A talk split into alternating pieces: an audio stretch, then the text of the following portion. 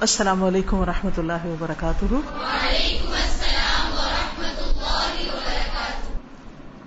ان في خلق السماوات والارض واختلاف الليل والنهار لايات لاولي الالباب الذين يذكرون الله قياما وقعودا وعلى جنوبهم ويتفكرون ويتفكرون في خلق السماوات والارض ربنا ما خلقت هذا باطلا سبحانك ربنا ما خلقت هذا باطلا سبحانك فقنا عذاب النار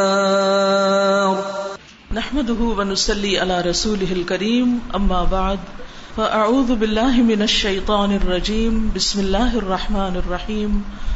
رب اشرح لي صدري ويسر لي امري وحلل عقدة من لساني يفقهوا قولي. ہم انشاءاللہ پڑھیں گے پیج 643 سے۔ آج کا جو پیراگراف ہے، اس کا تعلق کچھ پچھلی بات سے بھی ہے۔ پچھلے ہفتے ہم نے یہ بات پڑھی تھی کہ جس شخص کے دل میں اللہ سبحان و تعالی کی محبت ہوتی، پھر اس کی خاص قسم کی سوچ ہوتی۔ اس کے خیالات عام لوگوں سے مختلف ہوتے ہیں۔ جیسے کوئی بھی شخص جو کسی بھی چیز سے محبت کرتا ہے، تو اس کے دل کے خیالات دوسرے لوگوں کے خیالات سے بالکل مختلف ہوں گے۔ محبت کرنے والا جس چیز سے محبت کرتا ہے، اس کے بارے میں سوچتا رہتا ہے۔ اور جو شخص اللہ سبحان و تعالی سے محبت کرتا ہے، تو اس کا حال کیا ہوتا ہے؟ نمبر ایک یہ کہ وہ اپنے رب کے جمال اور جلال کے بارے میں سوچتا ہے۔ اس کے ناموں اور اس کی صفات کے بارے میں سوچتا ہے کہ میرا رب کیسا ہے؟ اس کے نام کیا ہے اس کی صفات کیا ہے اب ان باتوں کی روشنی میں اپنا جائزہ لیجیے ہم سب بھی اس بات کا دعوی کرتے ہیں کہ ہم اللہ سے محبت کرتے ہیں۔ لیکن کیا واقعی ہم اگر اللہ سے محبت کرتے ہیں تو اللہ سبحان و تعالی کے جلال اور جمال اور اس کے نام اور صفات کے بارے میں ہم غور و فکر کرتے ہیں؟ اس پر توجہ کرتے ہیں؟ ان کے بارے میں سوچتے ہیں، پڑھتے ہیں، سمجھتے ہیں، ان کو اپنی زندگی سے ریلیٹ کرتے ہیں۔ دوسری چیز یہ کہ وہ کیا سوچتا ہے؟ فکر ہو فی افعال ہی و احسان ہی و بر ہی و لطف ہی کہ وہ اللہ سبحان و تعالیٰ کے افعال کے بارے میں، اللہ کے کاموں کے بارے میں، کہ اللہ تعالیٰ کیا کیا کرتا ہے؟ اس کے احسانات کے بارے میں، کہ اس کے مجھ پر کیسے کیسے احسان ہے؟ اور اس کے لطف و کرم کے بارے میں سوچتا رہتا ہے۔ یعنی اگر اس کے حالات تنگ بھی ہوں تو وہ اللہ کی نعمتوں اور احسانات کے بارے میں زیادہ سوچتا ہے۔ اس طرح وہ اللہ سبحان و تعالیٰ سے شکوا نہیں کرتا۔ اسی طرح ایسا شخص اپنے بارے میں بھی بہت کچھ سوچتا ہے۔ اور وہ کیا سوچتا ہے کہ میرے اندر وہ کون سی خرابیاں ہیں؟ یعنی جہاں وہ اللہ تعالیٰ کی خوبیوں اور اس کی صفات پہ غور کرتا ہے، وہ اپنی کن چیزوں پہ غور کرتا ہے، اپنی خامیوں پر غور کرتا ہے۔ کیونکہ وہ سمجھتا ہے کہ میں اللہ کے مقابلے میں کوئی حیثیت ہستی نہیں رکھتا۔ تو اس طرح وہ اپنی خامیوں اور اپنی ان باتوں کے بارے میں سوچتا ہے جو اللہ کو ناراض کرنے والی ہیں۔ تو وہ ان چیزوں سے بچنے کی کوشش کرتا ہے۔ اور اسی طرح وہ ان آداب، اخلاق، صفات اور خوبیوں کے بارے میں سوچتا ہے۔ جن کو اختیار کر کے وہ اللہ کا محبوب بن سکتا ہے۔ اب اس کرائٹیریا پر اپنے آپ کو رکھ کے دیکھیے کہ کیا اللہ کے بارے میں ہماری سوچ ایسی ہی ہے؟ اور کیا اپنی غلطیوں کے بارے میں ہم ایسا ہی سوچتے ہیں؟ اور کیا ہم اپنے آپ کو سجانے، سنوارنے یعنی اچھے اخلاق سے، میک اپ وغیرہ سے نہیں اچھے اخلاق اور آداب سے اپنے آپ کو سنوارنے کی کوشش کرتے ہیں کہ ہم اللہ کے محبوب بن جائیں۔ کیونکہ انسان جب کسی انسان سے محبت کرتا ہے تو اس کے سامنے بہت اچھے حال حلیے میں جاتا ہے تاکہ وہ اس کی نظروں میں اچھا بن سکے، اس کو پسند آ جائے۔ دیکھیے نا، جب دنیا کی محبت ہمارے دل میں ہوتی ہے تو پھر ہمارا طریقہ اور ہمارا رویہ کیا ہوتا ہے؟ ہم دنیا والوں کی نگاہوں میں جچنا چاہتے ہیں انہیں کی مرضی کا لباس پہنتے ہیں انہیں کی مرضی کے ہم طور طریقے اختیار کرتے ہیں اور جس شخص کے جتنا قریب ہونا چاہتے ہیں ہم اس کی پسند کے اتنے ہی زیادہ کام کرتے ہیں۔ تو اسی طرح جو شخص اللہ سے محبت کرتا ہے وہ پھر اس بات کی فکر میں رہتا ہے کہ وہ کون سے کام ہیں جن کو کر کے میں اللہ کا محبوب بن جاؤں۔ پھر اس کے بعد ہم نے یہ بات پڑھی کہ انسان کی جو فکر ہے اور انسان کی جو سوچ ہے وہ چھ چیزوں پر منحصر ہو جاتی۔ ظاہری اور باطنی اطاعت کے کاموں پر؟ وہ سوچتا ہے کہ میں ان کو کس طرح اچھا بناؤں اور ان کی پابندی کیسے کروں اور ان کو زیادہ سے زیادہ کس طرح اپنی زندگی میں لاؤں؟ ظاہری اطاعت اور چھپ کے کیے جانے والے نیک کام۔ پھر اسی طرح ظاہری اور باطنی گناہوں کے بارے میں سوچتا ہے کہ میں کس طرح ان سے بچوں۔ کون کون سے غلط کام اور کون کون سی غلط عادتیں میرے اندر ہیں کہ میں ان کو نکالوں؟ پھر وہ یہ سوچتا ہے کہ وہ کون سے اچھے اخلاق ہیں کہ جن کو وہ اپنائے۔ اب یہ سکس فورٹی تھری پیج کے شروع سے دیکھیے۔ وصفات ول اخلاق الحمید اور وہ صفات اور قابل تعریف اخلاق یعنی وہ اخلاق جن کے اوپر سب تعریف کرتے ہیں، سب لوگوں کو جو پسند آتے ہیں۔ یا تفکر کئی فیارف ہوا انسان سوچتا ہے کہ وہ ان کی پہچان کیسے کرے، ان کو کیسے جانے۔ یعنی کہاں سے مزید معلوم کرے؟ وہ یا تخلق بہا، اور کس طرح ان کو اپنائے؟ ان کو اپنی زندگی میں کس طرح لائے؟ یعنی وہ اس کے اخلاق کا، اس کی شخصیت کا حصہ بن جائیں۔ کس طرح یہ ممکن ہو کہ وہ اس کی عادت ثانیہ بن جائیں؟ یعنی اس کو تکلفن یا ٹیمپریریلی یا تسن اور تکلف سے اپنے اوپر امپوز نہ کرنے پڑے، بلکہ وہ عادتیں اس کی شخصیت کا حصہ ہی بن جائیں۔ وید الناس الیہا اور جب وہ خود ان اخلاق کو پسند کرتا ہے اپنے لیے، تو پھر وہ رہ نہیں سکتا کہ لوگوں کے اندر بھی وہ وہی چیزیں دیکھنا چاہتا ہے کہ سارے لوگ بھی اللہ کے محبوب بن جائیں۔ لہٰذا وہ لوگوں کو اس کی طرف دعوت دیتا ہے۔ تو یہ دعوت کا کام، لوگوں کو سکھانے کا کام، پھر اس کا ایک پیشن بن جاتا ہے۔ وہ اس کی شخصیت کا حصہ بن جاتا ہے۔ اس کے لیے بھی اس کو کوئی باہر سے کسی کو دھکا دینے کی ضرورت نہیں ہوتی کہ چلو یہ کام کرو۔ اور بار بار موٹیویٹ کرنے کی اچھا بھائی اس کو سکھا دو، اس کو سکھا دو، یہ کورس کر لو، یہ کروا دو۔ نہیں، وہ اس کا اپنا ہی دل، دماغ اس میں چلنے لگتا ہے۔ کہ میں اب لوگوں کو کون سے طریقے سے یہ بات سمجھاؤں؟ اس طرح اس کے لیے یہ ڈیلنگ بھی بڑی آسان ہو جاتی ہے کہ مجھے بچوں کو اگر سکھانا ہے تو کیا طریقہ اختیار کرنا ہے؟ کیونکہ یہ چیزیں اللہ نے انسان کے اندر رکھی ہیں۔ لیکن انسان ان کو پہچانتا نہیں، استعمال ہی نہیں کرتا، عقل سے کام ہی نہیں لیتا۔ لیکن جب انسان کے اندر یہ سنسیئرٹی آتی ہے، یہ تڑپ آتی ہے یہ دکھ آتا ہے اور وہ لوگوں کو بدخلاقی پر دیکھ کر پریشان ہوتا ہے، تو پھر اس کے اندر خود بخود جیسے کچھ الہام ہونے لگتا ہے کہ میں کیا کیا طریقے اختیار کروں کہ لوگوں کو بھی اس راستے کی طرف بلاؤں۔ لہٰذا وہ دین کو زیادہ سے زیادہ خوبصورت بنا کر، اچھی طرح پیش کرتا ہے تاکہ لوگ بھی ان چیزوں کو اپنا لیں۔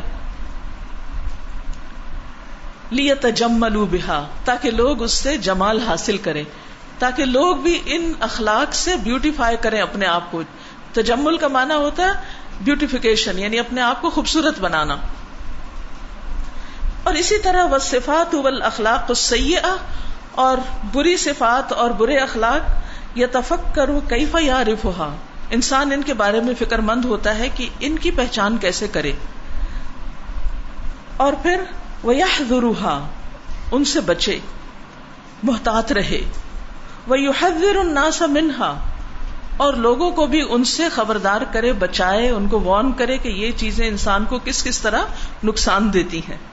تو اس طرح واقعی انسان اس بات کا مستحق ہو جاتا ہے ان سارے کاموں کو کر کے کہ واقعی اللہ سے محبت کرتا ہے۔ ورنہ محبت کا دعویٰ تو سبھی کرتے ہیں۔ لیکن سب کے اندر یہ کوالٹیز نہیں ہوتی جو واقعی محبت کے دعوے کو سچا ثابت کرے۔ کیونکہ اگر آپ واقعی اللہ سے محبت کرتے نا، تو پھر آپ رہ ہی نہیں سکتے اس بات سے کہ آپ اللہ سبحان و تعالی کے بارے میں سوچیں اور اس کی تعریف کریں اور اس کا ذکر کریں اور اس کی صفات، اس کے ناموں، اس کی تمام چیزوں کے بارے میں غور و فکر کریں اور پھر ان چیزوں کو اپنے اندر لے کر آئیں۔ انسان رہ ہی نہیں سکتا اس کے بغیر۔ اس کے اندر یعنی ایک ایسی چیز پیدا ہو جاتی ہے کہ آٹومیٹیکلی اس کا دھیان اس کی طرف لگ جاتا ہے۔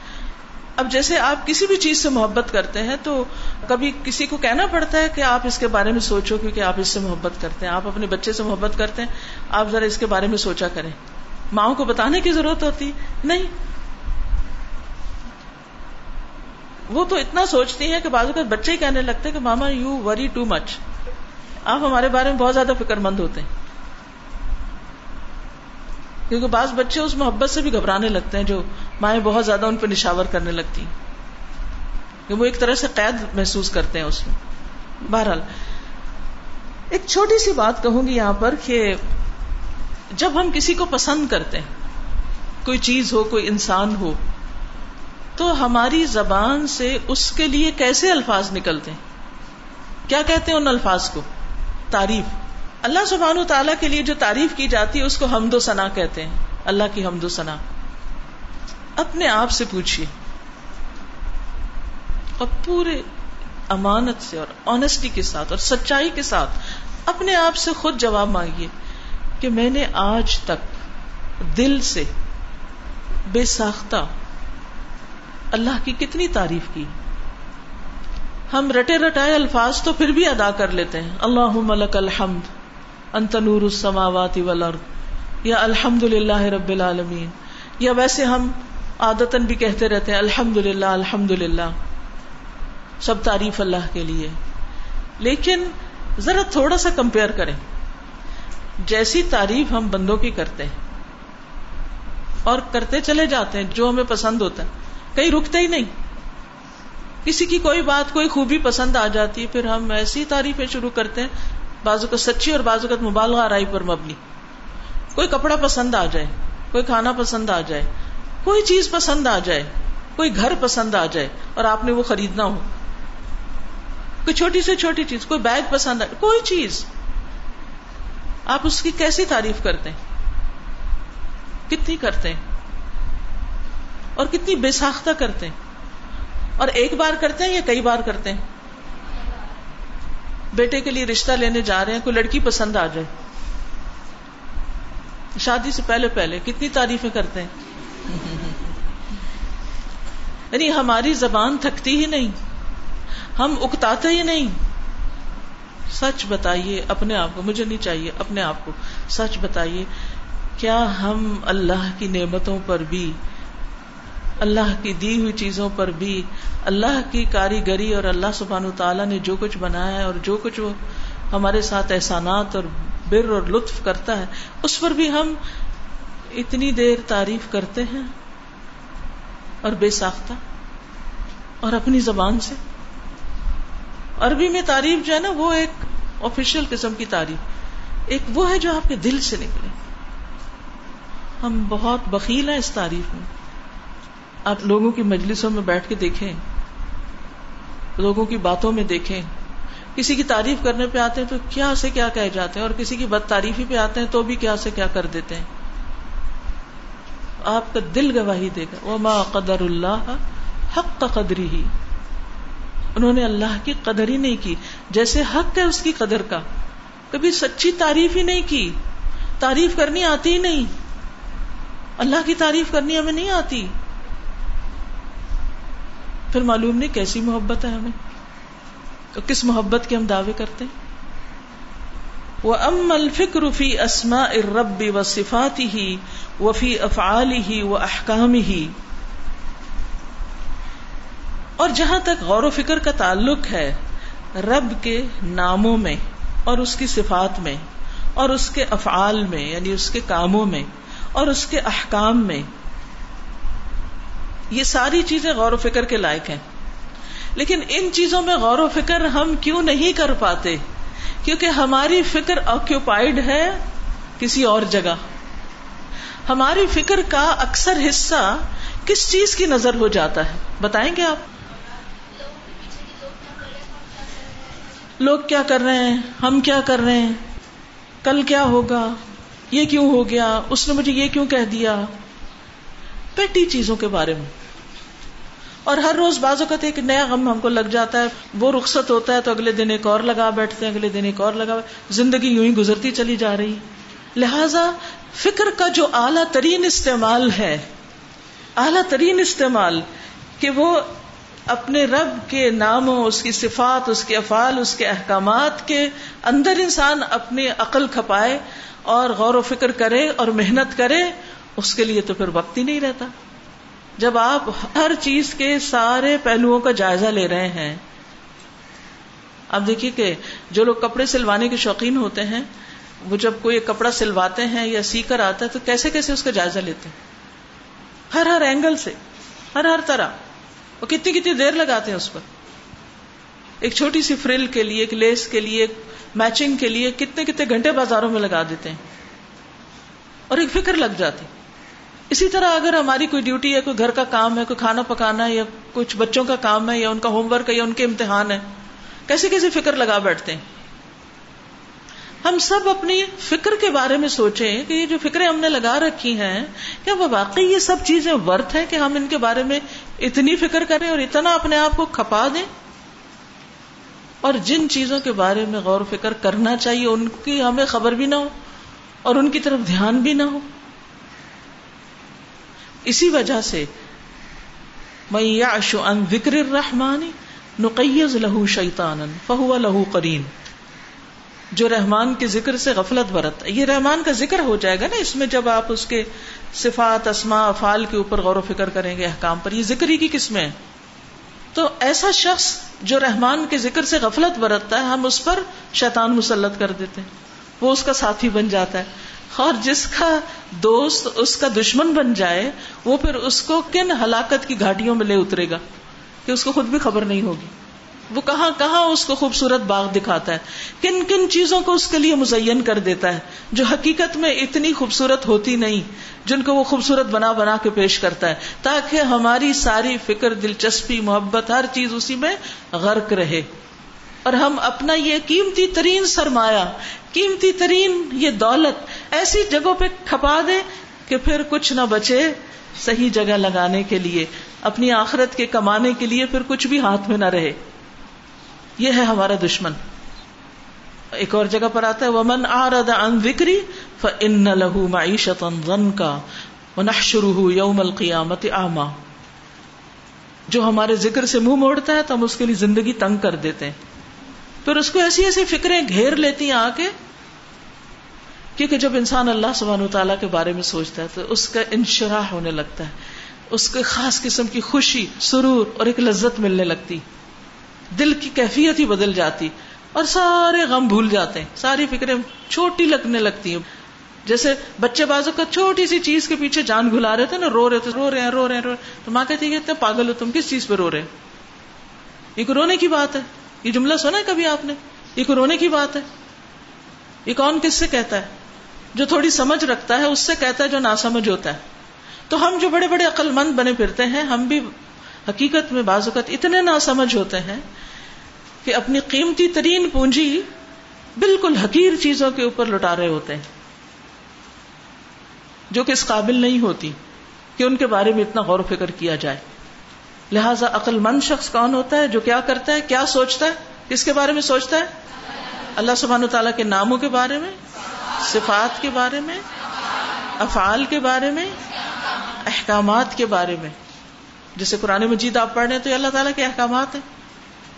تو پھر کیا ہوتا ہے؟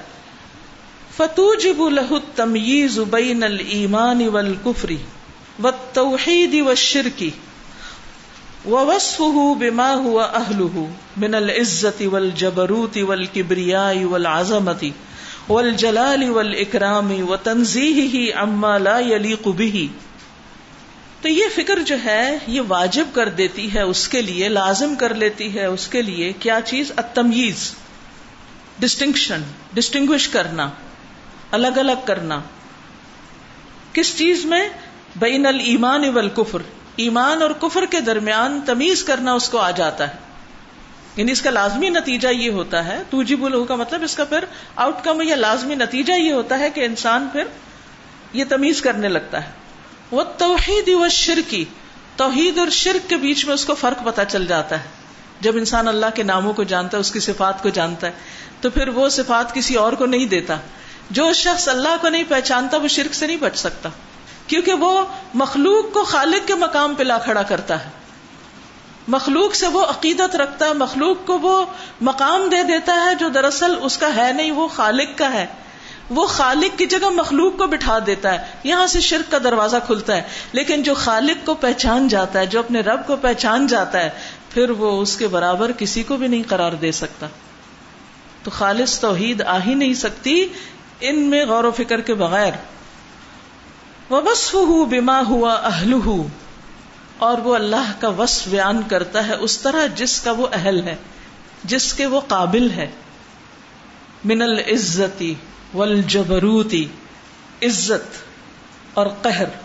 جبروت کہتے ہیں مائٹ کو جبار سے ہے یہ لفظ، سلطان، قدرت یعنی اللہ کی قدرت اور اس کی عزت۔ جس کے وہ لائق ہے۔ ابھی میں ذکر کر رہی تھی نا، وما قدر اللہ حق قدری تو یہ قدر بھی کب آتی ہے جب انسان یہ کام کرتا ہے اسما اور رب اور اس کی صفات اور افعال میں غور و فکر کرتا ہے۔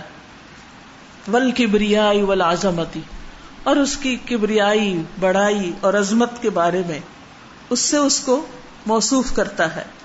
ول جلال ول اکرام، جلال کہتے ہیں عظمت کو، اور اس کی عظمت اور اس کا اکرام۔ اکرام کہتے ہیں رسپیکٹ کو۔ یعنی وہ پھر اللہ سبحان تعالیٰ کو عظیم بھی مانتا اور اس کو رسپیکٹ بھی دیتا ہے۔ پھر صحیح معنوں میں اس کی عزت کرتا ہے۔ اور جو لوگ اللہ کو نہیں پہچانتے، کیا وہ اس کی عزت کر سکتے؟ سوال ہی پیدا نہیں ہوتا۔ اب دیکھیے ولی اللہ المسل اللہ اللہ کے لیے کوئی مثال نہیں ہے۔ روزمرہ زندگی سے صرف ایک بات سمجھانے کی غرض سے یہ مثال بیان کر رہی ہوں کہ آپ دیکھیے، جب آپ کسی انسان کو پہچانتے نہیں کہ یہ کون ہے تو آپ اس سے کس طرح ملاقات کرتے ہیں؟ کس طرح سلام کرتے ہیں؟ کیسے اس کے پاس سے گزر جاتے ہیں؟ جی اجنبیوں کی طرح۔ سلام بھی کریں گے اچھا سلام علیکم۔ گزر جائیں گے۔ جب آگے جائیں گے تو وہ کوئی کہے گا، اگر تمہیں پتا ہے کہ وہ تو پریزیڈنٹ کی وائف تھی۔ ہے اچھا۔ پھر آپ کیا کرتے ہیں؟ پلٹتے ہیں واپس۔ پھر کس عقیدت سے ملتے ہیں؟ کس طرح جھک کے ملتے ہیں؟ اور کتنی معذرت کرتے ہیں؟ کیا کہتے ہیں؟ سوری میں نے آپ کو پہچانا نہیں۔ اس لیے آپ کو وہ عزت نہیں دے سکی جو دینی چاہیے تھی۔ یہ عام روزمرہ زندگی کا ہمارا ایکسپیرئنس ہے۔ جس کو ہم جانتے ہی نہیں، اس کی خوبیوں کو نہیں جانتے، اس کو پہچانتے ہی نہیں۔ تو اسے کیا عزت دیں گے؟ اس کی کیا بڑائی مانیں گے؟ ہمیں کیا پتا کون جا رہا ہے؟ اسی طرح یاد رکھیے، جب تک اللہ کو جانیں گے نہیں، پہچانیں گے نہیں، اس کی عظمت، اس کے اکرام، اس کی کبریائی، اس کی قدر، یہ سارے دعوے صرف زبانی کلامی ہماری دعاؤں میں یقین کیوں نہیں؟ کیوں نہیں؟ کسی کو کہنا کہ یہ دعا کرو اچھا یہ تو میں کرتی ہوں، یہ تو میں کئی دفعہ کر چکی ہوں۔ پھر کرو۔ یقین کے ساتھ کرو۔ پوری بات بھی نہیں سنتے۔ کچھ اور جنتر منتر بتا دیں، یہ اس میں ذکر میں اور دعاؤں میں کچھ نہیں۔ یعنی یوں محسوس ہو رہا ہوتا ہے کہ جیسے کچھ زیادہ دلچسپی نہیں۔ یا پھر کوئی ایسے وظیفے بتا دیں کہ جو قرآن و سنت سے نہیں، تو ان پہ پھر بھی یقین زیادہ ہو کہ ہاں اس سے تو کچھ ہو ہی جائے گا۔ اور جو چیز نبی صلی اللہ علیہ وسلم نے بتائی، اس کے بارے میں پورا یقین ہی نہیں۔ تو آپ دیکھیے کہ پھر ہم کر کیا رہے کیوں نہیں یقین؟ کیونکہ جانتے نہیں اس کو کہ کون ہے وہ۔ اگر صرف نماز میں سورت فاتح پڑھتے ہوئے ہمیں یہ یقین ہو جانا کہ مالک مالک یوم الدین، دنیا نے قیامت کے دن کا بھی وہ مالک ہے تو ہماری نماز کی روح اور رنگ ہی بدل جائے۔ وہ مالک ہے۔ اچھا وہ مالک ہے۔ جب مالک وہ ہے تو سب کچھ تو اسی کے اختیار میں، سب کچھ وہی کر سکتا ہے۔ اور صرف مالک یوم الدین ہی نہیں، آسمان و زمین کا مالک وہ ہے۔ ہماری زندگی موت کا مالک وہ ہے، ہمارے نفع نقصان کا مالک وہ ہے۔ تو پھر ہماری دعاؤں میں یقین کیوں نہیں کہ جب ہمیں پتا ہے مالک وہ ہے اور ہر چیز پہ قدرت وہ رکھتا ہے، تو پھر ہمیں یقین کیوں نہیں؟ پھر یقین سے دعا کیوں نہیں کرتے؟ تو ہمارے اندر بھی یہی کھٹک رہتی ہے، میرا نہیں خیال میری دعا کوئی قبول ہوگی۔ اس لیے اس سے زیادہ ہم اس پہ توجہ رکھتے ہیں، کسی اور کو کہنے میں اس کو کہتے ہیں، اس کو کہتے ہیں، کہتے رہتے کہتے رہتے دعا کریں آپ دعا کریں آپ دعا۔ بھائی آپ خود کیوں نہیں کریں؟ خود بھی تو کریں۔ ہم غریبوں کی کہاں سنی جائے گی۔ کس نے کہا نہیں سنی جائے گی؟ اللہ تعالیٰ تو ان کی بھی سنتا ہے جو مومن نہیں۔ مظلوم اگر کافر بھی ہو تو اس کی دعا اوپر تک پہنچ جاتی، فوراً سنی جاتی ہے۔ وہ سب کی سنتا ہے۔ اور وہ تو قریب ہے۔ لیکن ہمیں یقین ہی نہیں۔ کیونکہ ہم جانتے نہیں اس کو۔ اس لیے ہمارا اس سے تعلق ٹھیک ہی نہیں۔ اسی لیے ہماری نمازوں میں وہ توجہ ہی نہیں۔ ہم ہر ایک سے پوچھنے بیٹھ جاتے ہیں اچھا نماز میں خوشبو کیسے لائیں؟ ایک ہی نقطہ ہے، اس کو پہچان لیں، پھر خود ہی اس سے ہک ہو جائیں گے۔ خود ہی خوشبو آ جائے گا۔ جب یہ ایک دفعہ پتا چل جائے نا کس کے آگے کھڑے ہیں، کس کے آگے کھڑے ہیں۔ جب دنیا میں بھی کسی بڑے ہستی کے آگے کھڑے ہوتے، کیسے کھڑے ہوتے ہیں؟ ہلتے جلتے بھی نہیں۔ اور اللہ کے سامنے کھڑے ہو کر ہر طرح کی حرکتیں کر رہے ہیں، ادھر دیکھ رہے ہیں، ادھر دیکھ رہے ہیں، کھجا رہے ہیں اپنے آپ کو۔ کپڑے سمیٹ رہے ہیں، کبھی کچھ کرتے ہیں، کبھی کچھ کرتے ہیں، تو خزو انہیں چیزوں سے تو بچنے کا نام ہے۔ خوشبو ان سب چیزوں کو مائنس کرنے کا نام ہے۔ ادب کے ساتھ اللہ کے سامنے کھڑے ہونے کا نام ہے۔ لیکن نماز میں بھی وہ ادب نہیں، کیونکہ یہ پتہ ہی نہیں کس کے آگے کھڑے ہیں۔ تو اللہ کی عظمت، اس کی کبریائی، اس کی بڑائی، یہ صرف اس وقت آتی ہے جب اللہ کی پہچان آتی ہے۔ وہ تنظی اما لا علی خوبی اور اس کو پاک کرنا ان سب چیزوں سے جس کے وہ لائق نہیں۔ یعنی صرف یہ نہیں ہم کرتے پھر کہ اللہ کی اچھی صفات بیان کریں، بلکہ اس سے نقص اور ایب والی تمام چیزوں کو دور کرتے ہیں۔ اور اسی لیے پھر تصویر پڑھتے ہیں۔ وہ جمع ذالک الفق فی معانی اسما اللہ و صفاتی ہی وہ جلالحا و کمالحا و تفردی ہی بذالکا و تعلقہ بالخلق والامر و اور کمبینیشن اکٹھا کرنا۔ ذالک الفق اس فق کا، یہ جس کا اوپر ذکر ہوا۔ فی معنی اسماء اللہ و صفاتی، اللہ کے ناموں اور اس کی صفات کے معنی میں یعنی اس کے معنی کی فقہ اور اس کے جلال اور کمال کی فقہ اور اس سارے جلال جمال اور ان ناموں میں اس کا اکیلا ہونا وہ تفرد بدال کا وہ تعلق بالخل کی ول امر اور اس کا ریلیشن شپ مخلوق کے ساتھ اور اس کے حکم کے ساتھ۔ یہ پھر سمجھ میں آتا ہے، ٹھیک ہے؟ یعنی ان ساری صفات اور اسماء کی فقہ جو ہے اور اس کے جلال اور کمال کی اور اللہ ہی کے بارے میں یہ سب کچھ سمجھنے کی، تو پھر اس سے کیا چیز انسان کے سامنے آتی؟ ہے وہ آگے بیان ہو رہی ہے۔ یعنی ان ساری چیزوں کا کمبینیشن ہوتا ہے، تو ہی دراصل انسان اللہ تعالیٰ کو سمجھ سکتا ہے۔ اور پھر اللہ کی مخلوق اور اس کے بارے میں جو احکامات ہیں، ان کے بارے میں بھی انسان جو ہے، وہ صحیح صحیح طور پر کنیکٹ کر سکتا ہے۔ تعلق کہتے ہیں کنیکشن کو۔ یا ریلیشن شپ کو. یعنی ان ناموں کا اور ان صفات کا جو ریلیشن شپ ہے فیقون فقیحن فی اسما اللہ و صفات ہی تو انسان فقیح بن جاتا ہے اللہ کے ناموں اور اس کی صفات کے بارے میں یعنی ان کو سمجھنے لگتا ہے۔ فقیحن فی عوامر اللہ و نواہی ہی وہ فقیح ہو جاتا ہے، سمجھنے لگتا ہے اللہ تعالیٰ کے احکامات کو اور اس کی منع کی ہوئی چیزوں کو۔ فقیحن فی قدا اللہ و قدری ہی اور وہ سمجھنے لگتا ہے اللہ کی قضاء و قدر کو، تقدیر کے فیصلوں کو۔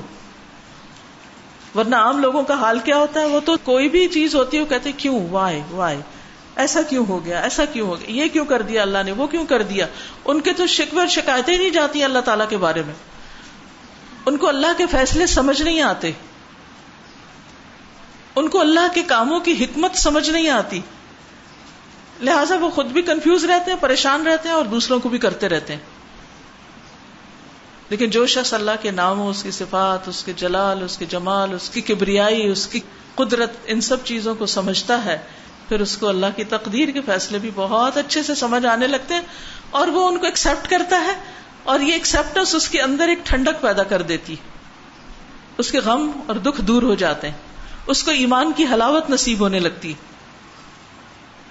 فقیحن فل عوامر القونیت القدریتی وہ سمجھنے لگتا ہے اللہ تعالیٰ کے ان احکامات کو جو کائنات سے متعلق ہے اس کی قدرت سے متعلق ہیں۔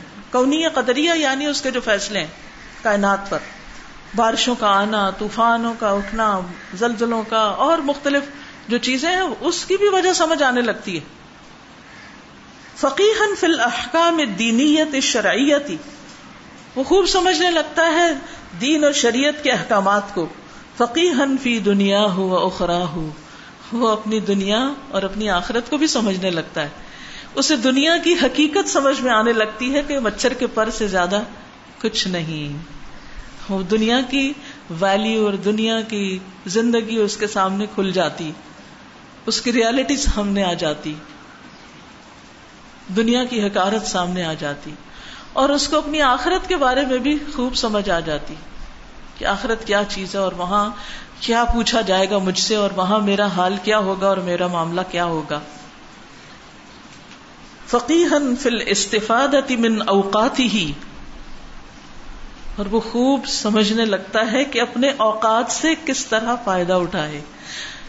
وقت کی قدر و قیمت کا بھی احساس ایسے ہی انسان کو ہوتا ہے۔ وہ اپنے وقت کو بہترین سے بہترین طریقے پر استعمال کرنا جان لیتا ہے۔ یاد رکھیے، بڑے سے بڑا ٹائم مینجمنٹ کا کورس جو ہزاروں لاکھوں دے کر بھی آپ کریں، آپ کو وہ نہیں سکھا سکتا جتنا آپ کو اپنی اس زندگی کی بے ثباتی کا یقین اور آخرت کی جواب دہی کا احساس اپنے وقت کا صحیح استعمال سکھائے گا۔ کیونکہ آپ کو سکھانے والے چند ٹیکنیکس تو آپ کو بتا دیں گے، لیکن ان کا آپ پہ زور تھوڑی ہے کہ آپ وہ سب کچھ کریں بھی۔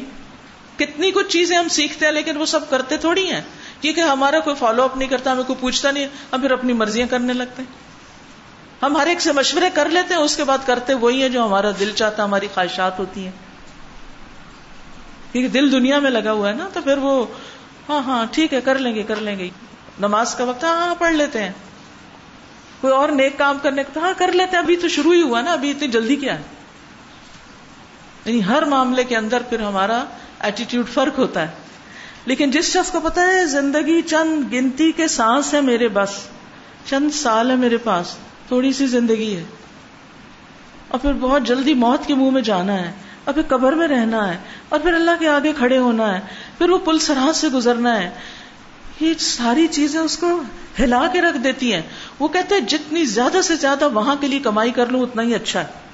وہ ان کاموں میں ہاتھ ڈالتا ہے جو اس کو وہاں فائدہ دینے والے اور ان کاموں سے وہ بچتا ہے جو اس کو وہاں نقصان دینے والے لہذا وہ شخص وقت کا پھر صحیح استعمال کرتا ہے۔ دوسرے لوگ غفلت میں پڑے رہتے ہیں۔ جو اپنے رب کو پہچان لیتا ہے نا، وہ اپنے رب کی خوشی کے لیے دوڑنے لگتا ہے۔ پھر رو اللہ کرتا ہے۔ تو اس کا وقت کس چیز میں لگے گا پھر؟ ان کاموں میں لگے گا جو اللہ کو راضی کرنے پھر ماں باپ کو نہیں کہنا پڑے گا، ابھی اتنا کیوں سو رہے ہو؟ سو کے اٹھو۔ نہیں، وہ خود کانشیس ہوگا کہ بس اس لمٹ سے آگے مجھے نہیں سونا۔ اس سے زیادہ مجھے باتیں نہیں کرنی۔ اس سے زیادہ مجھے اس کام میں وقت نہیں لگانا۔ وہ اپنی قیمت بھی پہچان جاتا ہے، اپنے وقت کی قیمت پہچانتا ہے۔ اور پھر اس کو بہترین سے بہترین طریقے سے استعمال کرتا ہے۔ غیر ضروری چیزوں پر زیادہ وقت نہیں لگاتا۔ پھر اس کو خود ہی سمجھ آ جاتا ہے کہ امپورٹنٹ کیا اور ارجنٹ کیا ہے اور کیا کرنا اور کیا نہیں کرنا۔ کیونکہ ہر چیز کو وہ آخرت کو سامنے رکھ کر کر رہا ہوتا ہے۔ وہ من طلب اللہ اور جس نے یہ طلب کیا، اللہ اس کو اسی کی طرف لے جائے گا۔ سبحان اللہ المر اما امن احبا انسان اسی کے ساتھ ہوتا ہے جس سے وہ محبت کرتا ہے۔ اللہ تعالیٰ اس کے راستے پھر اسی کی طرف آسان کر دیتا ہے۔ جس چیز کو وہ واقعی دل سے چاہ رہا ہوتا ہے۔ کہنے کو تو بہت سے لوگ اپنی تمنا اور وشز کا اظہار کرتے ہیں۔ کاش ہمیں یہ مل جائے، کاش ہم یہ کر سکیں، وہ کر... لیکن سب کیوں نہیں کر پاتے؟ کیونکہ وہ اپنے ان ارادوں میں سچے نہیں ہوتے۔ وہ بس لوگوں کی دیکھا دیکھی کچھ جملے دوہرا دیتے۔ جی، دل کی گہرائیوں سے کسی معاملے میں سچا ہوتا ہے، اللہ سبحان و تعالیٰ اس کے لیے وہی راستے آسان کر دیتا ہے۔ وہ لدین جا حدوفینا لنہ سبلنا۔ اور وہ لوگ جو ہمارے راستے میں جد و جہد کرتے ہیں، ہم ضرور بس ضرور ان کو اپنے راستے دکھائیں گے۔ وہ ان اللہ لما المحسنین اور بے شک اللہ تعالی محسنین کے ساتھ ہے۔ اللہ محسنین کا ساتھ دیتا ہے۔ اللہ ان کی مدد کرتا ہے۔ اللہ ان کو تنہا نہیں چھوڑتا۔ اللہ ان کو ضائع نہیں ہونے دیتا۔ ضرورت اس چیز کی کہ انسان محسن بن جائے۔ والذين جاهدوا فينا لنهدينهم سبلنا وإن الله لمع المحسنين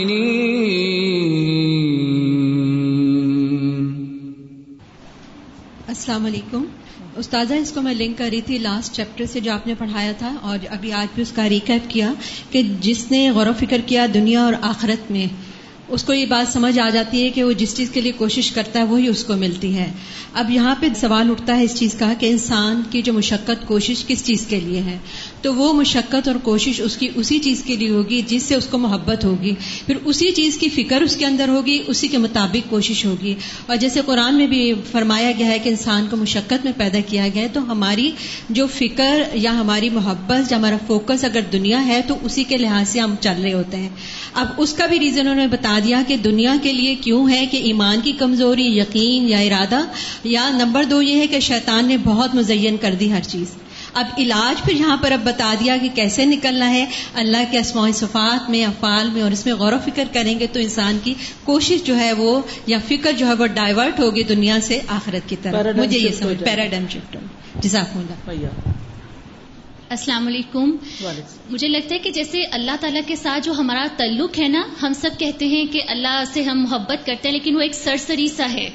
جیسے انسانوں کے ساتھ تعلق دیکھیں تو وہ ہمیں بہت مضبوط نظر آتا ہے کہ ہم ان کے لیے راتوں کو بھی جاگیں گے اور سب کچھ کریں گے۔ لیکن اللہ سے تعلق یہ ہے کہ صرف کچھ چاہیے نا اللہ سے ہمیں تو تب تو ہم فوراً جائے نماز پہ کھڑے ہو جائیں گے اور خوب گڑ گڑا کے دعائیں بھی مانگیں گے۔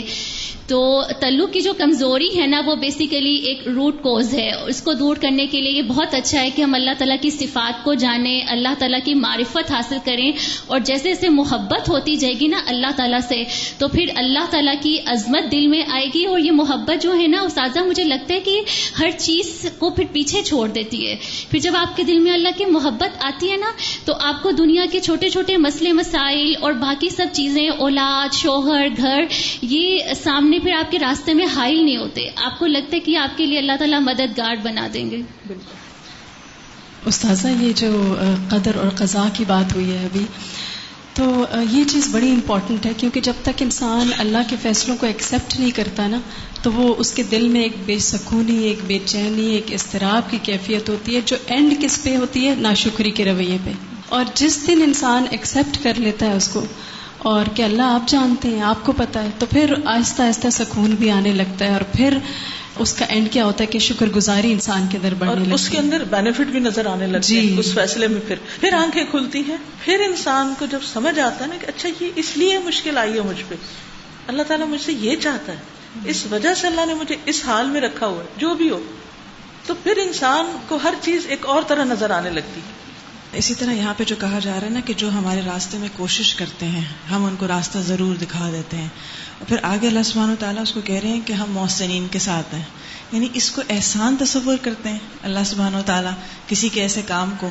یعنی جب ہم محسن کی بات کرتے ہیں تو بعض دفعہ ہم صرف احسان لوگوں میں تلاش کرتے ہیں نا کہ ہم کسی پر احسان کر دیں تو لوگ ہمارے شکر گزار ہو جائیں گے۔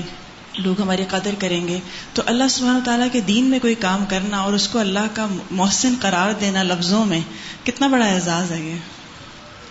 استاذہ ایک آیت ہے نا جس میں یہ ہے کہ جتنی اگر سمندر ہیں وہ سیاہی بن جائیں اور درخت ہیں وہ قلم بن جائیں اور اور بھی سمندر آ جائے تو اللہ تعالیٰ کی باتیں ہم لکھ نہیں سکتے۔ تو میں سوچی تھی کہ میں ہر کسی کو اگر ایک ایک پیپر دوں اور بولوں کہ اللہ تعالیٰ کے بارے میں لکھیں تو وہ کتنا لکھ سکتا ہے۔ تو وہ لکھ ہی نہیں سکتا کیونکہ ہم اس ذات کو جانتے نہیں اور پھر میں سوچتی ہوں اللہ تعالیٰ کی ذات کیسی ذات ہے اور وہ باتیں کیا ہیں نا کہ ہم جو جانتے بھی نہیں ہیں اور نہ ہم لکھ سکتے ہیں اور جو ہم جان سکتے ہیں ایون ہم اتنا بھی جاننے کی کوشش بھی نہیں کرتے اور اسی لیے پھر ہماری نماز اور ہماری عبادتوں کا یہ حال ہے، ہم جو خوشبو نہیں ہے خزو نہیں ہے بالکل، اگر ایک چھوٹی سی ایکٹیویٹی بھی آپ کریں کہ ہر ایک سے کہیں کہ اللہ کی تعریف بیان کرو اپنے الفاظ میں۔ اور جتنی کر سکتی کرو۔ کھلا ٹائم ہے آپ کے پاس۔ پھر آپ دیکھیے کتنی دیر ہوتی ہے۔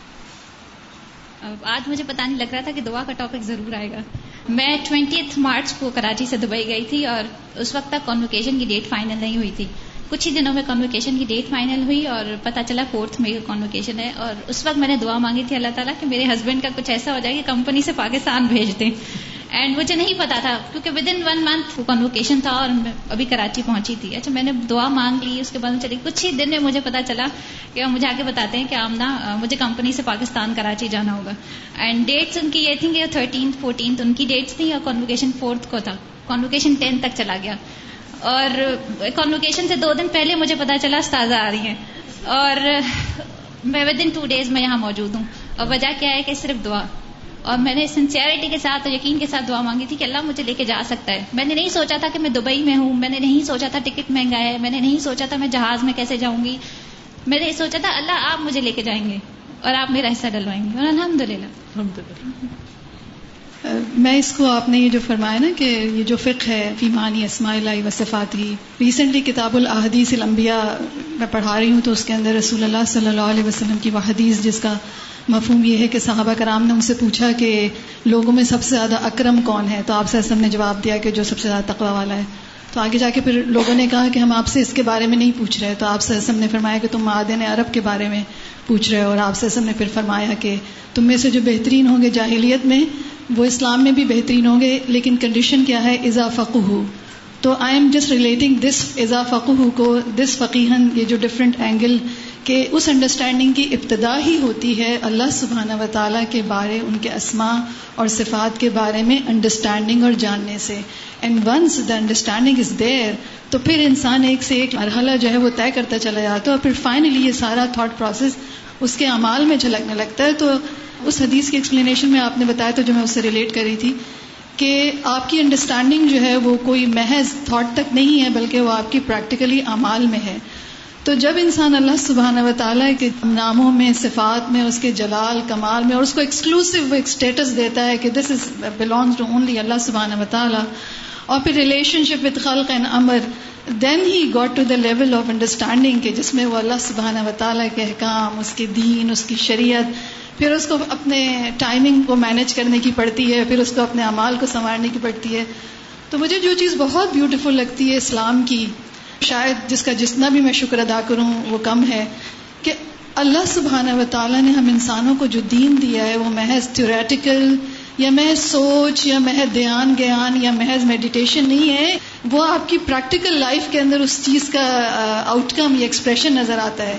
And nothing is beautiful than that کہ آپ اللہ سبحانہ و تعالیٰ کی اس معرفت کا جو آپ کی انڈرسٹینڈنگ ہے اس کا اظہار آپ یہ دیکھ رہے ہیں کہ آپ اپنے وقت کے بارے میں بڑے کوشش ہو گئے ہیں۔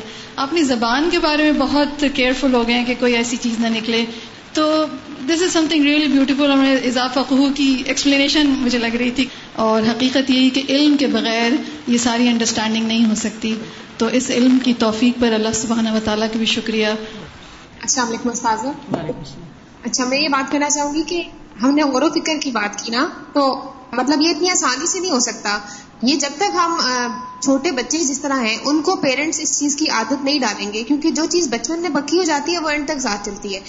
اور ہم، میرے خیال سے جو بچوں کی وہ کرتے ہیں، تربیت، اس میں ہم ان کو کوانٹٹی پہ زیادہ فوکس کرتے ہیں۔ اب عبادت بھی ہے تو نماز اب پانچ ٹائم پڑھنی ہے۔ ہم ان کو اس چیز پہ تو ریسٹرکٹ کر دیتے ہیں کہ آپ نے پانچ ٹائم پڑھنی ہے۔ لیکن وہ کس طرح کی پڑھ رہے ہیں؟ اور وہ وضو ہے تو وضو کس طرح کر رہے ہیں اس چیز پہ فوکس نہیں کرتے پیرنٹس بس وہ کوانٹٹی پہ زیادہ فوکس کرتے ہیں. تو جب تک آپ اس کی امپورٹینس اس کو نہیں بتائیں گے، تو تب تک غور و فکر نہیں ہو سکتا جب وہ نہیں ہوگا، آپ اس کو پہچانے کہ نہیں تو صفات کہاں سے آئی ہو نام ان کے آپ ان کو نہیں پہچان سکتے. یہ جو سکس فورٹی ٹو کے سیکنڈ لاسٹ لائن ہے نا، اور فورتھ لاسٹ لائن اطاعت و ظاہر اول باطن ہم ظاہری اطاعت پر بھی تو کافی غور کر لیتے ہیں، وضو کے اسٹیپس کیا ہیں، فرائض کیا ہیں، سنتیں کیا ہیں، مستحبات کیا ہیں. لیکن اس کا جو باطنی پہلو ہے، اس کی طرف غور نہیں۔ نماز کی بھی ظاہری تمام چیزوں کے اوپر جو فقی مسائل ہیں، ان پر تو خوب غور کرتے ہیں۔ ایک ایک چیز، ایک ایک اسٹیپ کو دیکھتے ہیں، لیکن اس کا جو باطنی پہلو ہے، اس کی طرف نہیں جاتے۔ تو یہ چونکہ اوور آل ہماری سوچ ہی یہی صرف ظاہریت بیسڈ ہے، تو اس وجہ سے یہ مشکلات پیدا ہو رہی ومن وفقہ اللہ لذالک عرف ربہ وعرف ما يوصل إليه، وعرف ما له من الثواب والإكرام بعد القدوم عليه. ذلك فضل الله يؤتيه من يشاء، والله ذو الفضل العظيم. ومن وفقه الله لذلك، اور جس کو اللہ اس چیز کی توفیق دے دے، عرف ربہ وہ اپنے رب کو پہچان لیتا ہے۔ یعنی جو شخص طلب کرتا ہے، جس کے اندر طلب آ جائے، جس کے اندر جد و جہد آ جائے اس راستے کی۔ تو اللہ تعالیٰ پھر اس کو توفیق بھی دیتا ہے اور وہ پھر پہچان لیتا ہے اپنے رب کو۔ وہ ارف مایوس ہی اور وہ پہچان لیتا ہے اس چیز کو بھی جو اس تک پہنچاتی ہے۔ اس کو پھر وہ اسباب اور ذرائع بھی سمجھ آنے لگتے ہیں کہ مجھے اب کیا طریقہ اختیار کرنا ہے۔ ورنہ تم کیا کہتے رہتے؟ اچھا کیسے کریں، کیسے؟ اچھا غور و فکر کیسے کریں؟ اچھا یہ کیسے کریں؟ یہ محبت کیسے لائیں؟ فلاں، اوپر اوپر کے سوال کرتے رہتے تو یہ بھی اللہ کی توفیق سے ہوتا ہے۔ اور یہ توفیق اللہ تعالیٰ کس کو دیتا ہے؟ جو واقعی جد و جہد کرتا ہے، جو اسٹرگل کرتا ہے۔ اور جو واقعی یہ چاہتا ہے حاصل کرنا۔ جو رب کی پہچان چاہتا ہے۔ ابراہیم علیہ السلام کی مثال بہترین مثال ہے۔ ان کے ماحول، معاشرے میں کیا ان کے پیرنٹس نے ان کو کچھ سکھایا تھا؟ پیرنٹس نے کیا سکھایا تھا؟ بتوں کی محبت سکھائی تھی نا۔ لیکن انہوں نے ایکسپٹ نہیں کی۔ ان کے معاشرے نے کیا سکھایا تھا؟ کون تھا ان کو بتانے والا؟ لیکن ان کے اپنے اندر ایک تڑپ تھی نا۔ ان کے اندر کچھ سوال تھے۔ وہ جاننا چاہتے تھے اپنے رب کو۔ وہ ستارے کو دیکھتے ہیں تو کیا کہتے ہیں؟ چاند کو دیکھ کے، سورج کو دیکھ کے۔ اور پھر کس نتیجے پہ پہنچتے ہیں؟ کہ اگر میرا رب مجھے ہدایت نہیں دے گا تو میں تو بھٹک جاؤں گا۔ تو جو شخص واقعی اپنے اس خیال میں، سوچ میں، تڑپ میں، جذبے میں سچا ہے کہ مجھے اپنے رب کو پہچاننا ہے اور اس کے لیے دعا بھی کرے۔ کہ اللہ مجھے یہ شوق دے دے کہ میں تجھے پہچانوں، میں تجھے جانوں۔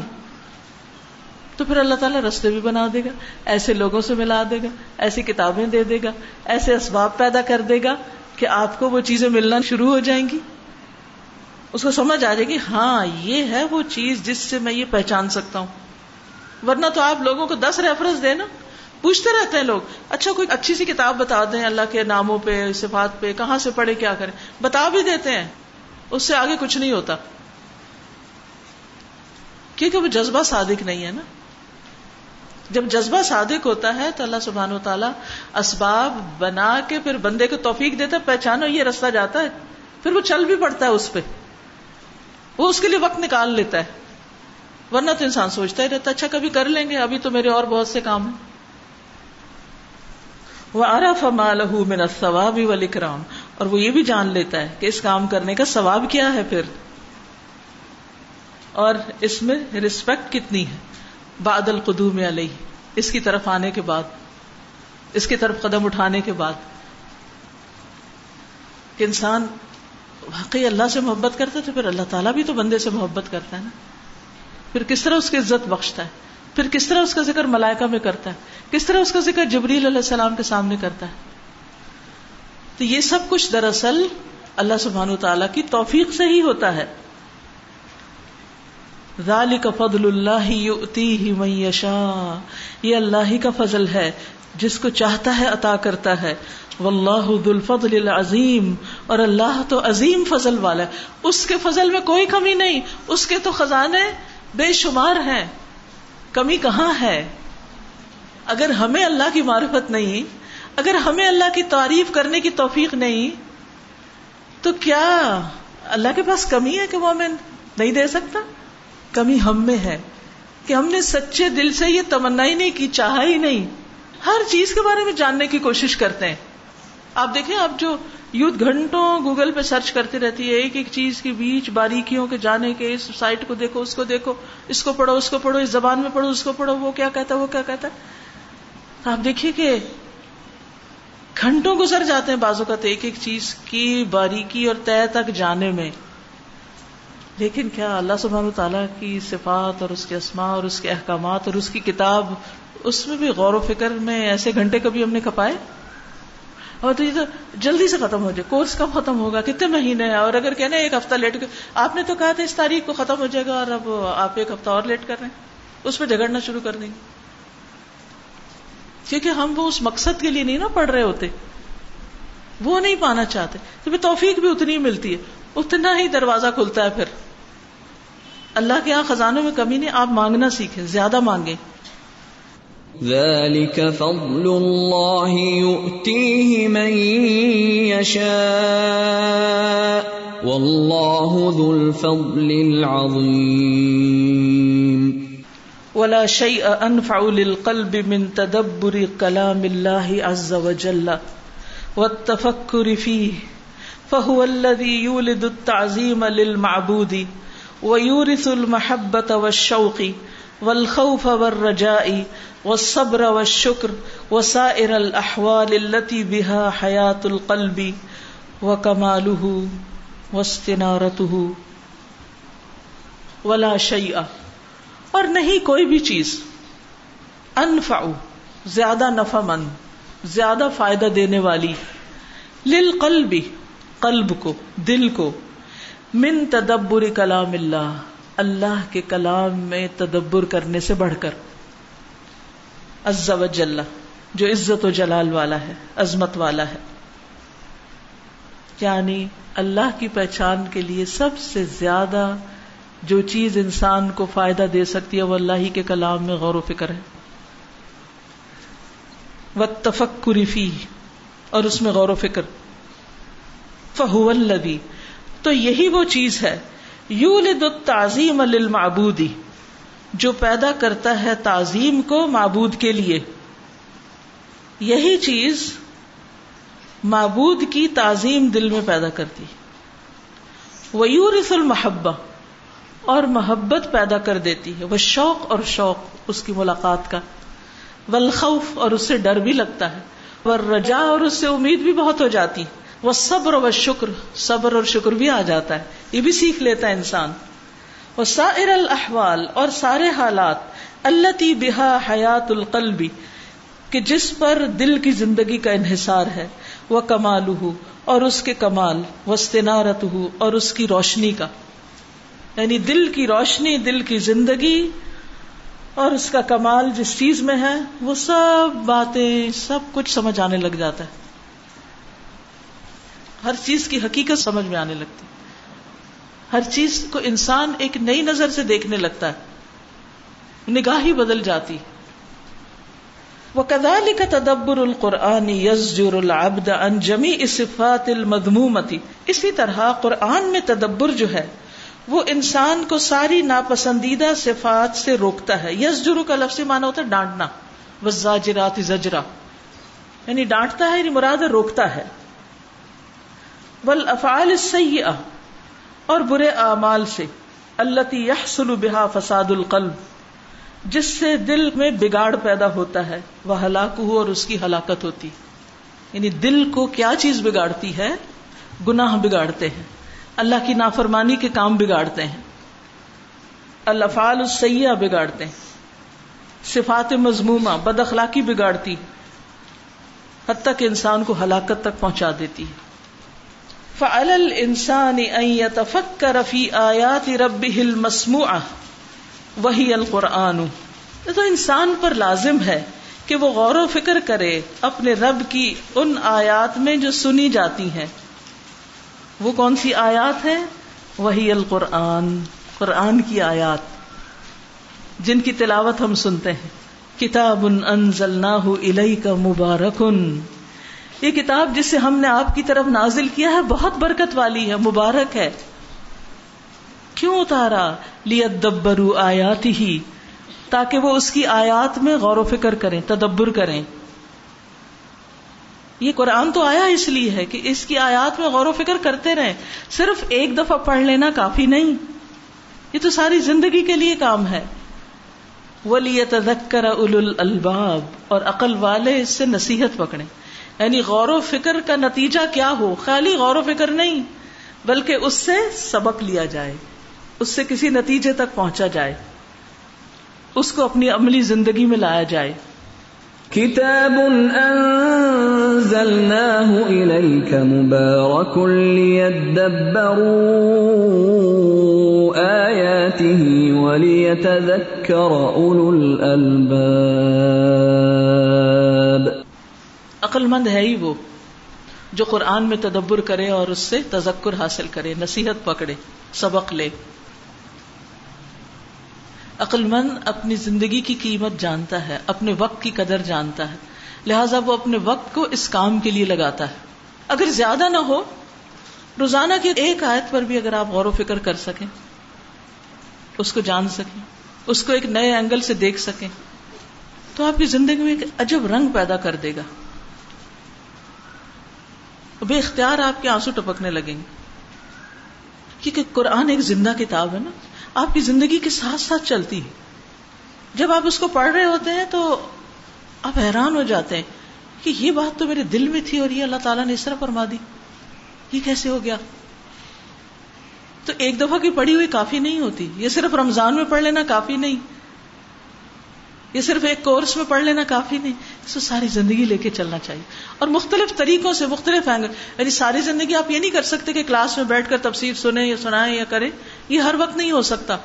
لیکن غور و فکر اور تدبر کے مختلف طریقے ہو سکتے ہیں۔ ایک کے بعد ایک طریقہ اختیار کریں۔ تاکہ آپ وہ چاشنی اور وہ حلاوت پاتے رہیں تاکہ وہ آپ کی زندگی کے اندر عمل کی صورت میں ڈلتا چلا جائے۔ وہ یتفق کروفی آیات ہل مشہور اور انسان غور و فکر کرتا ہے اس کی نظر آنے والی نشانیوں میں، مشہود ہوتا ہے جس کو دیکھا جائے۔ وہی المخلوقات، اور وہ اللہ کی ساری مخلوقات ہیں۔ کما قال سبحانہ جیسے اللہ تعالیٰ کا فرمانا ہے، قل انظروا ماذا في السماوات والارض۔ کہہ دیجیے، دیکھو تو صحیح، آسمانوں اور زمین میں کیا کچھ ہے۔ وما تغنی الآیات والنذر عن قوم لا يؤمنون اور نہیں کام آتی، نہیں فائدہ دیتی آیات اور ڈراوے۔ اس قوم کو جو ایمان نہیں رکھتی۔ ایمان جو نہ رکھتا ہو، اس کو یہ آیات مسموعہ اور آیات مشہودہ یہ فائدہ نہیں دیتی۔ ورنہ جو شخص بھی اس کو اللہ کا کلام سمجھ کر سنجیدگی کے ساتھ لیتا ہے، وہ اس سے بہت بڑے خزانے حاصل کر لیتا ہے۔ وہ اپنی زندگی کی راہیں ڈھونڈ لیتا ہے۔ اپنی پریشانی اور غموں کا مداوع اس کو اس میں نظر آ جاتا ہے۔ اس کو فائدے مند چیزیں نظر آنے لگتی۔ اس کو نفع اور نقصان کے معیار سمجھ میں آنے لگتے ہیں۔ یہ ہے عقل بندی قل انظروا ماذا في السماوات والأرض وما تغني الآيات والنذر عن قوم لا يؤمنون۔ کتنی بڑی حقیقت ہے جو ہم اپنی عام زندگی میں اس کا مشاہدہ کرتے ہیں۔ آپ دیکھیے کائنات میں غور و فکر جتنا نان مسلم نے کیا ہے، اتنا مسلم نے نہیں کیا۔ لیکن کیا وہ غور و فکر ان کو کچھ فائدہ دیا؟ سوائے دنیاوی وقتی فائدوں کے؟ نہیں نا۔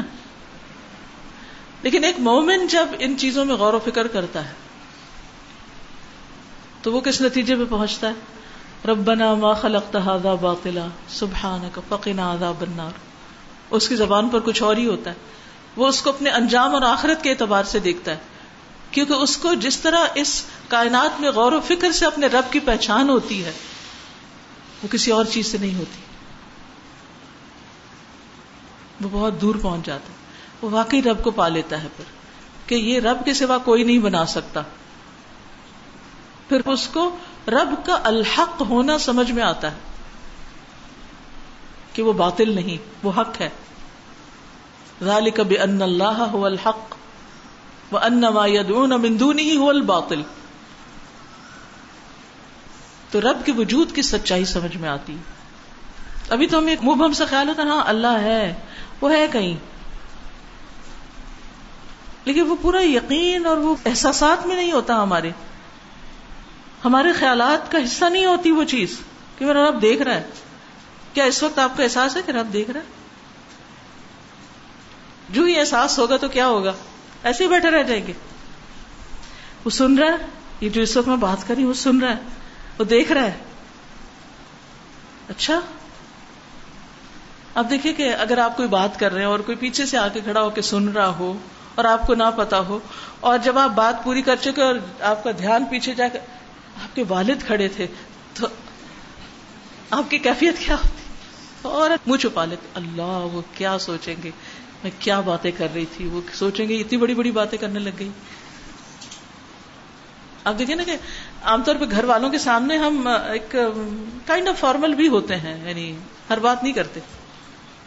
اب مثلاً جو لیکچر میں اس وقت دے رہی ہوں، اگر یہ لیکچر میرے سامنے ری پلے کرے میرے ہسبینڈ میں ان کو سننے نہیں دوں گی۔ نہیں نہیں، آپ نہیں سنے آپ نہیں سنے بس بس بس بس، کیوں؟ ایک ریسپیکٹ کا لیول ہوتا ہے نا۔ کہ کچھ لوگوں کے سامنے ہم کچھ سے کچھ باتیں کر رہے ہوتے ہیں، لیکن کچھ لوگوں کے سامنے ہم جب وہ سامنے آئے تو کیا ہوتا ہے؟ بہت محتاط ہو جاتے ہیں کہ کوئی ایسی بات نہ ہو جو ان کے رسپیکٹ کے خلاف ہو، یا ان کے مزاج کے خلاف ہو، یا ہم ان کے سامنے بہت وہ کچھ بڑی چیز نظر نہ آئے یہ تو انسانوں کے ساتھ ہمارا معاملہ ہے۔ اور اگر ہمیں یہ پتا چل جائے، یقین والا پتا اللہ سن رہا ہے، کتنی ہمت کریں گے۔ اپنے دل کی بھی حفاظت کریں گے، بدگمانیاں بھی نکال دیں گے، کوئی فائدہ نہیں۔ اللہ تعالیٰ کیا سوچیں گے کہ یہ کیا سوچتی ہے؟ کہ اس کو پسند آئے گی میری یہ بات؟ کیا وہ اس سے خوش ہوگا؟ کیا میری عزت، درجہ اور مقام اللہ کی نگاہ میں اس سے بڑھ جائے گا؟ یا کہیں کمپنی ہو جائے گا؟ میں اس کی نگاہوں میں محبوب ہوں گی یا نہیں ہوں گی؟ کیا ہوگا؟ ہماری زندگی کتنی محتاط ہو جائے۔ یہی تو تقوی ہو جائے اب یہ جو ہم بے تکان بولتے چلے جاتے ہیں، جس کے بارے میں جو جی میں آتا ہے، تبصرہ کر دیتے ہیں۔ یہ اس وجہ سے کر دیتے ہیں کہ ہمیں یہ بھول جاتے ہیں کہ ہمارا رب سن رہا ہے اس وقت۔ لیکن صرف آج کے دن ایک ہی خیال اپنے اوپر شام تک غالب رکھے نا، اللہ تعالیٰ دیکھ رہا ہے مجھے۔ اور اللہ تعالیٰ مجھے سن رہا ہے۔ وہ سمیع ہے، البصیر ہے۔ پھر آپ دیکھیے، اب نارمل ہو جائیں۔ نہیں، اصل میں وہ نارمل ہونا ہے۔ ابھی ہم اب نارمل ہیں اصل میں، بے وقوف۔ جو دل میں آتا کہے چلے جاتے ہیں۔ حماقت ہے نا؟ انجام کو سوچے، سمجھے بغیر بولتے ہیں۔ تو جب یہ یقین ہو جائے کہ وہ سن رہا ہے، تو پھر بہت کانشیس ہو کے بات کریں گے۔ مہذب ہو جائیں گے۔ خود ہی تربیت ہو جائے گی۔ کسی کو کیا کرنی ہوگی؟ ساتھ ہی تربیت ہو جائے گی۔ تو کہتے ہیں کہ ان نظارہ و تدبرا و تفکرا من اعظم انواع العبادہ۔ یاد رکھیے، یہ دیکھنا، یہ تدبر، یہ غور و فکر۔ عبادت کی عظیم ترین اقسام میں سے ہے۔ جب عبادت کا لفظ آتا ہے تو کبھی آیا خیال ان چیزوں کا، یہ غور و فکر بھی عبادت ہے؟ سوچتے ہی نہیں؟ یہ بھی عبادت کی قسم ہے۔ قرآن میں تدبر، اگر ہمیں یہ پتا یہ عبادت ہے تو ہم کبھی گھڑی نہ دیکھیں کہ کتنا وقت باقی ہے۔ یہ عبادت میں ہے ہم۔ کائنات میں غور و فکر۔ ان هذا الكون العظیم معرض هائل واسع لابداع قدرت الرب وعظمت خلقه وہ تذکیر بالخال المبد الذي خلق كل شيء یہ عظیم کائنات۔ ایک بہت بڑی ایگزیبیشن کی طرح۔ بہت بڑی۔ وسیع۔ جس میں رب کی قدرت کی اوریجنلٹی نظر آتی کہ یہ واقعی وہی موجد ہے اس کا۔ وہ عظمت خل کی ہی اور اس کی تخلیق کی عظمت۔ وہ تذکیر بالخالق اور یاد دہانی خالق کی۔ المبدع جو ایجاد کرنے والا ہے۔ اللہ خلق کل شعی جس نے ہر چیز کو پیدا کیا۔ وزال کا یبہر الانسان اور یہ چیز انسان کو حیران کر دیتی۔ وہ یوش ارح بالعجز المطلق ان الاتیان بشیء منه اصلا۔ اور اس کو احساس دلاتی ہے اس ایبسولوٹلی عاجز ہونے کا کہ وہ اصلاً اس جیسی کوئی بھی چیز لا سکے، کچھ بھی بنا سکے۔ انسان اس جیسی کوئی چیز نہیں بنا سکتا، ایک ذرا بھی نہیں بنا سکتا۔ اوریجنلی اب چونکہ ٹائم ختم ہو رہا ہے، اس لیے اجازت چاہتی ہوں۔ یہ تو جب تک زندگی سلسلہ چلتا رہے گا۔ آپ پر ہے کہ آپ اس کتاب کو پڑھتے ہیں یا نہیں؟ آپ اس کو اپنی زندگی کا حصہ بناتے ہیں یا نہیں؟ آپ اس پر غور و فکر کرتے ہیں یا نہیں؟ واقعی جو رب کو پہچاننے کے لیے سچا ہوگا، وہ اس کتاب کو پکڑ لے گا۔ کیونکہ یہ ایک طرح سے قرآن کی تفسیر ہی ہے، قرآن میں غور و فکر ہی ہے۔ کیونکہ ہر چیز کا اختتام، ہر دلیل کا یا قرآن کی آیت پر ہوتا ہے یا کسی حدیث پر ہوتا ہے۔ لیکن ایک نیا اینگل ہے تدبر کا، تفکر کا، قرآن ہی میں۔ تو اللہ سبحانہ و تعالیٰ ہمیں اس کی توفیق عطا فرمائے۔ وآخر دعوانا ان الحمد للہ رب العالمین۔ سبحانک اللہم و بحمدک۔ اشہد ان لا الہ الا انت۔ استغفرک و اتوب الیک۔ السلام علیکم و رحمۃ اللہ وبرکاتہ۔